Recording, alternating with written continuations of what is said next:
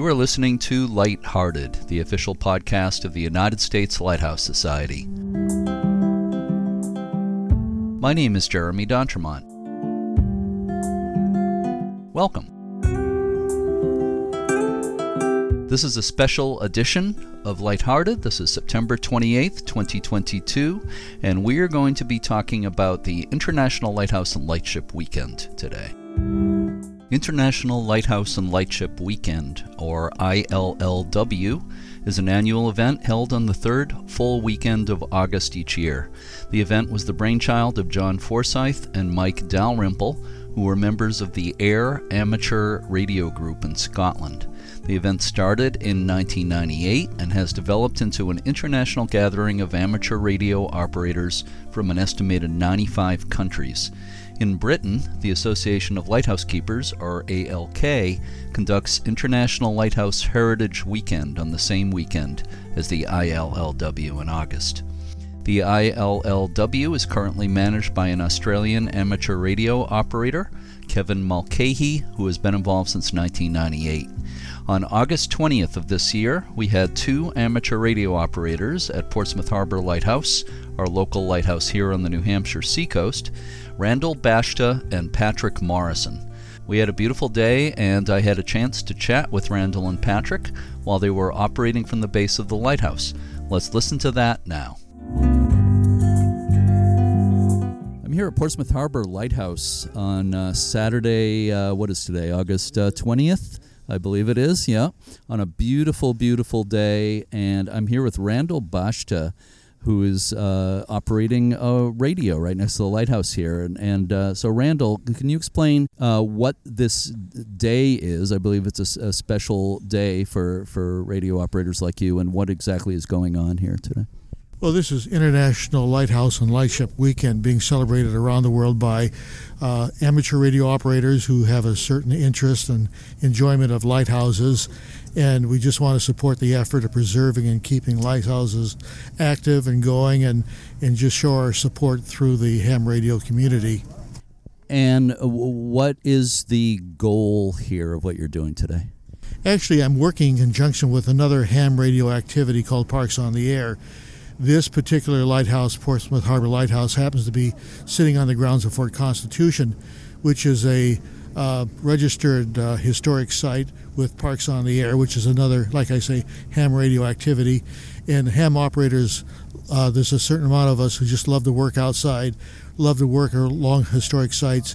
Our equipment now is very portable and very usable in all sorts of environments and we just like to show our ability to work on sites like this, string up an antenna, hook up a, a battery to a radio, and go on the air and tell people what we're doing, and just talk to them about what we like to do. So, as uh, part of uh, International Lighthouse and Lightship Weekend, uh, your hope is to contact people at other lighthouses today. Is that right? It's a combination of both. We want to talk to other lighthouses if we possibly can, but we also just want to enlighten the rest of the ham radio community of the need to pay attention to our lighthouses and to show their respect and interest for them and just uh, do what we can to explain the history and the purpose and, and just the, the need for these lighthouses to keep going. That sounds good to me. That's a great cause. I love it. Uh, correct me if I'm wrong. Did this International Lighthouse and Lightship Weekend originate in the UK? Is, uh, do I have that right? Uh, close enough. Yes, in Scotland precisely. There's two ham operators 25 years ago who started it, and I'm not sure what happened to them, but um, another ham operator in Australia took the domain site over and just uh, reposition it slightly and rekindle the interest in it. So, and that was 25 years ago that this whole thing started, and and we wanted to do our part to keep the interest going and keep the activity going. Uh, people have take interest not only in the lighthouses here in the U.S. but the fabulous lighthouses all throughout the world. How long have you been doing this, and uh, what sort of training do you have uh, as a ham radio operator? Well, basically, I'm, I'm just new to the ham radio activity. I started about four years ago when I retired, and someone said I needed a hobby. And then I found a club that had free coffee and donuts, so I went to the first meeting and I got interested in ham radio, not thinking I would. but uh, I come from a tech background, retiring from Bose and other companies like that. And so I wanted something to tinker with, but I just love to be outdoors and I love history, and this is a great sort of thing to be involved with. And I got my license uh, in uh, January of 2019, mm-hmm. and then COVID hit uh, later on, and uh, we decided to meet together as a small informal group, even though our radio clubs shut down with formal meetings and gatherings. A group of about 10 of us met at a park outside of uh, Nashua, New Hampshire, and decided to we form a club where we do things like this, where we work outside, broadcast from all sorts of interesting sites. We've gone on top of mountains, uh, military forts, uh, all kinds of parks, and this is thankfully our first lighthouse that we're working from. So hope to do more like this as well. Yeah. Well, I'm happy to be here with you today. Happy I was able to, to kind of lend a hand and get this this uh, arranged here today. But thanks also to the Coast Guard, of course. Uh, this we're on Coast Guard Station, Portsmouth Harbor, where the lighthouse is located, and they were kind enough to uh, to allow this as well. So. Yeah, they've been very good working with me on this, and and of course having a, military background, being in the Navy, we sort of speak the same language, sorta, but uh, they've been great guys working with, uh, very responsive, very helpful all the way. As such has been the friends of the Portsmouth lighthouses too. I just we're just so grateful for everything that's come together here, and uh, always looking forward to many more contacts with you guys. Well, likewise, it's a great thing to support here, so I'm happy to be here. So uh, I'm going to uh, kind of hang around and observe and uh, see what kind of contacts you make today. It should be interesting. Absolutely. Always welcome to uh, ask questions. And uh, ham operators, as you will find out in life, are not shy and not uh, lacking of words to share and never shy. So feel free to jump in anytime you want with a question. Thank you, Randall.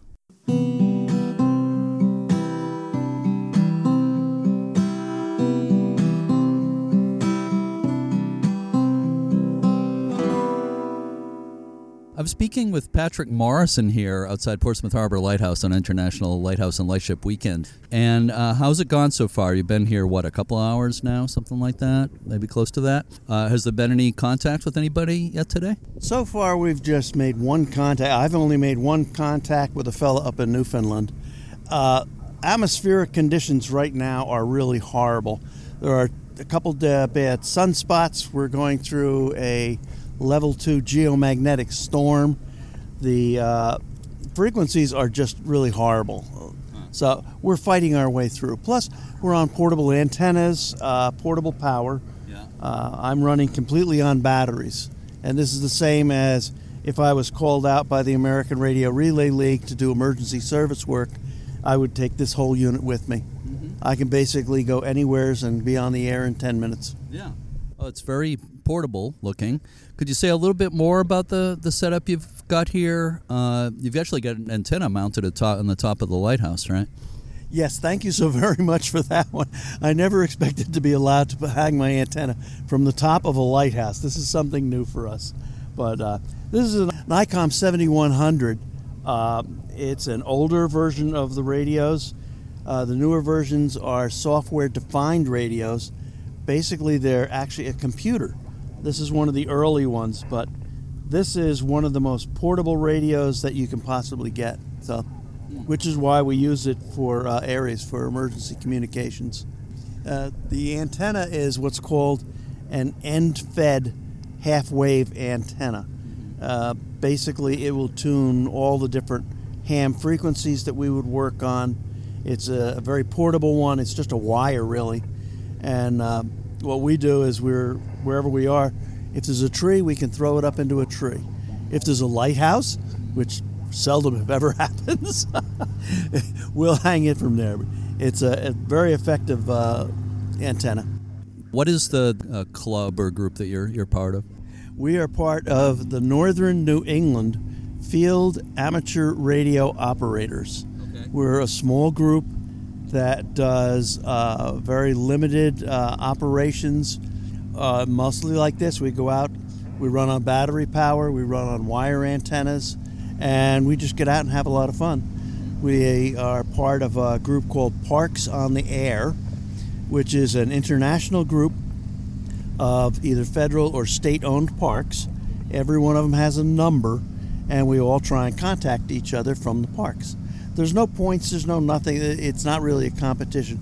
It's just being out in the uh, in the open and trying out new ideas. Try not sitting at home with a perfectly good setup. We we are seldom have the optimum setup, but today is just wonderful because I have this very gigantic uh, metal lighthouse sitting next to me. Uh-huh. I would love to try and turn it into an antenna, but uh, okay, I'm not going to do that. Uh, I'm going to ask a really stupid question.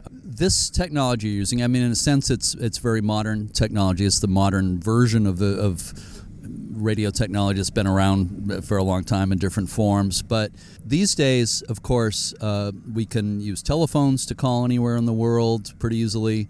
We can use uh, things like Zoom on our computers and talk to people in instant around the world. What is the attraction of using this uh, radio equipment for, for talking to people in other places? Well, the, this technology goes back into the 1800s, back to Marconi, and he was using just a little spark gap transmitter. Today we have uh, small transmitters that are work on transistors, which Marconi never even ex- even thought about. As far as being able to uh, pick up your cell phone, what happens when the cell service goes down? What happens when the, the big storm comes in and takes out your electric, your phone, your cell service? You have nothing, no way to communicate. Yeah. We always do. Hams will always have a way to communicate. We run, on batteries, we'll run on small systems like this. Mm-hmm. This transmits 100 watts. I can talk to people in Europe on this. Uh, a couple minutes ago, I was talking to a fellow named Clyde up in uh, Newfoundland. Even when the battery starts going dead, in my car, I have a full solar array. Which, if we were going to be here for a couple days, we would have put up our solar systems and my battery would be charging so I could run all night in the dark. Mm-hmm. And then the next day, the solar system would try recharge my battery. So mm-hmm. I can basically work indefinitely in a sense, it reminds me a little bit of the the way the way the lighthouses, even though uh, they're once very central to navigation, they're not so much anymore. But they are still used. People have modern electronics, the GPS and radar and stuff on their boats and ships. But lighthouses are a backup to that. They're a confirma- visual confirmation of where you are. Uh, so they, even though it's older technology, they still have their their purpose for sure.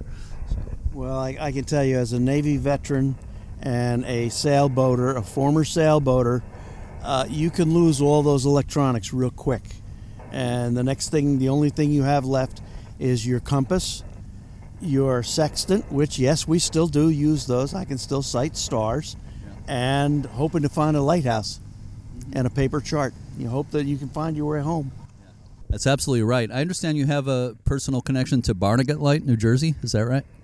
Yes, I'm a retired uh, marine biologist, and I worked for the state of New Jersey at Island Beach State Park, and uh, one of our sections was the Barnegat Lighthouse at Barnegat Inlet, one of the most treacherous inlets you can ever possibly try and go through. But yes, it was part of our park. Well, thank you, Patrick, and uh, we'll hang around here a while longer and hopefully uh, see if we can make uh, contact with somebody at another lighthouse somewhere in the world. Boy, I, I hope so. All right. Well, thank you. Good luck, Patrick. Thank you. Thank you for, for letting us come out here to your lighthouse.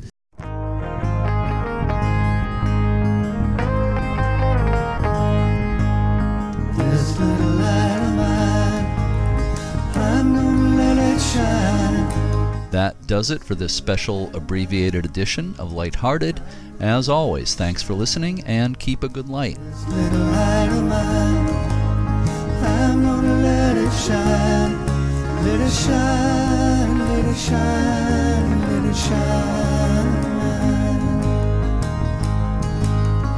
Everywhere I go, I'm gonna let it shine.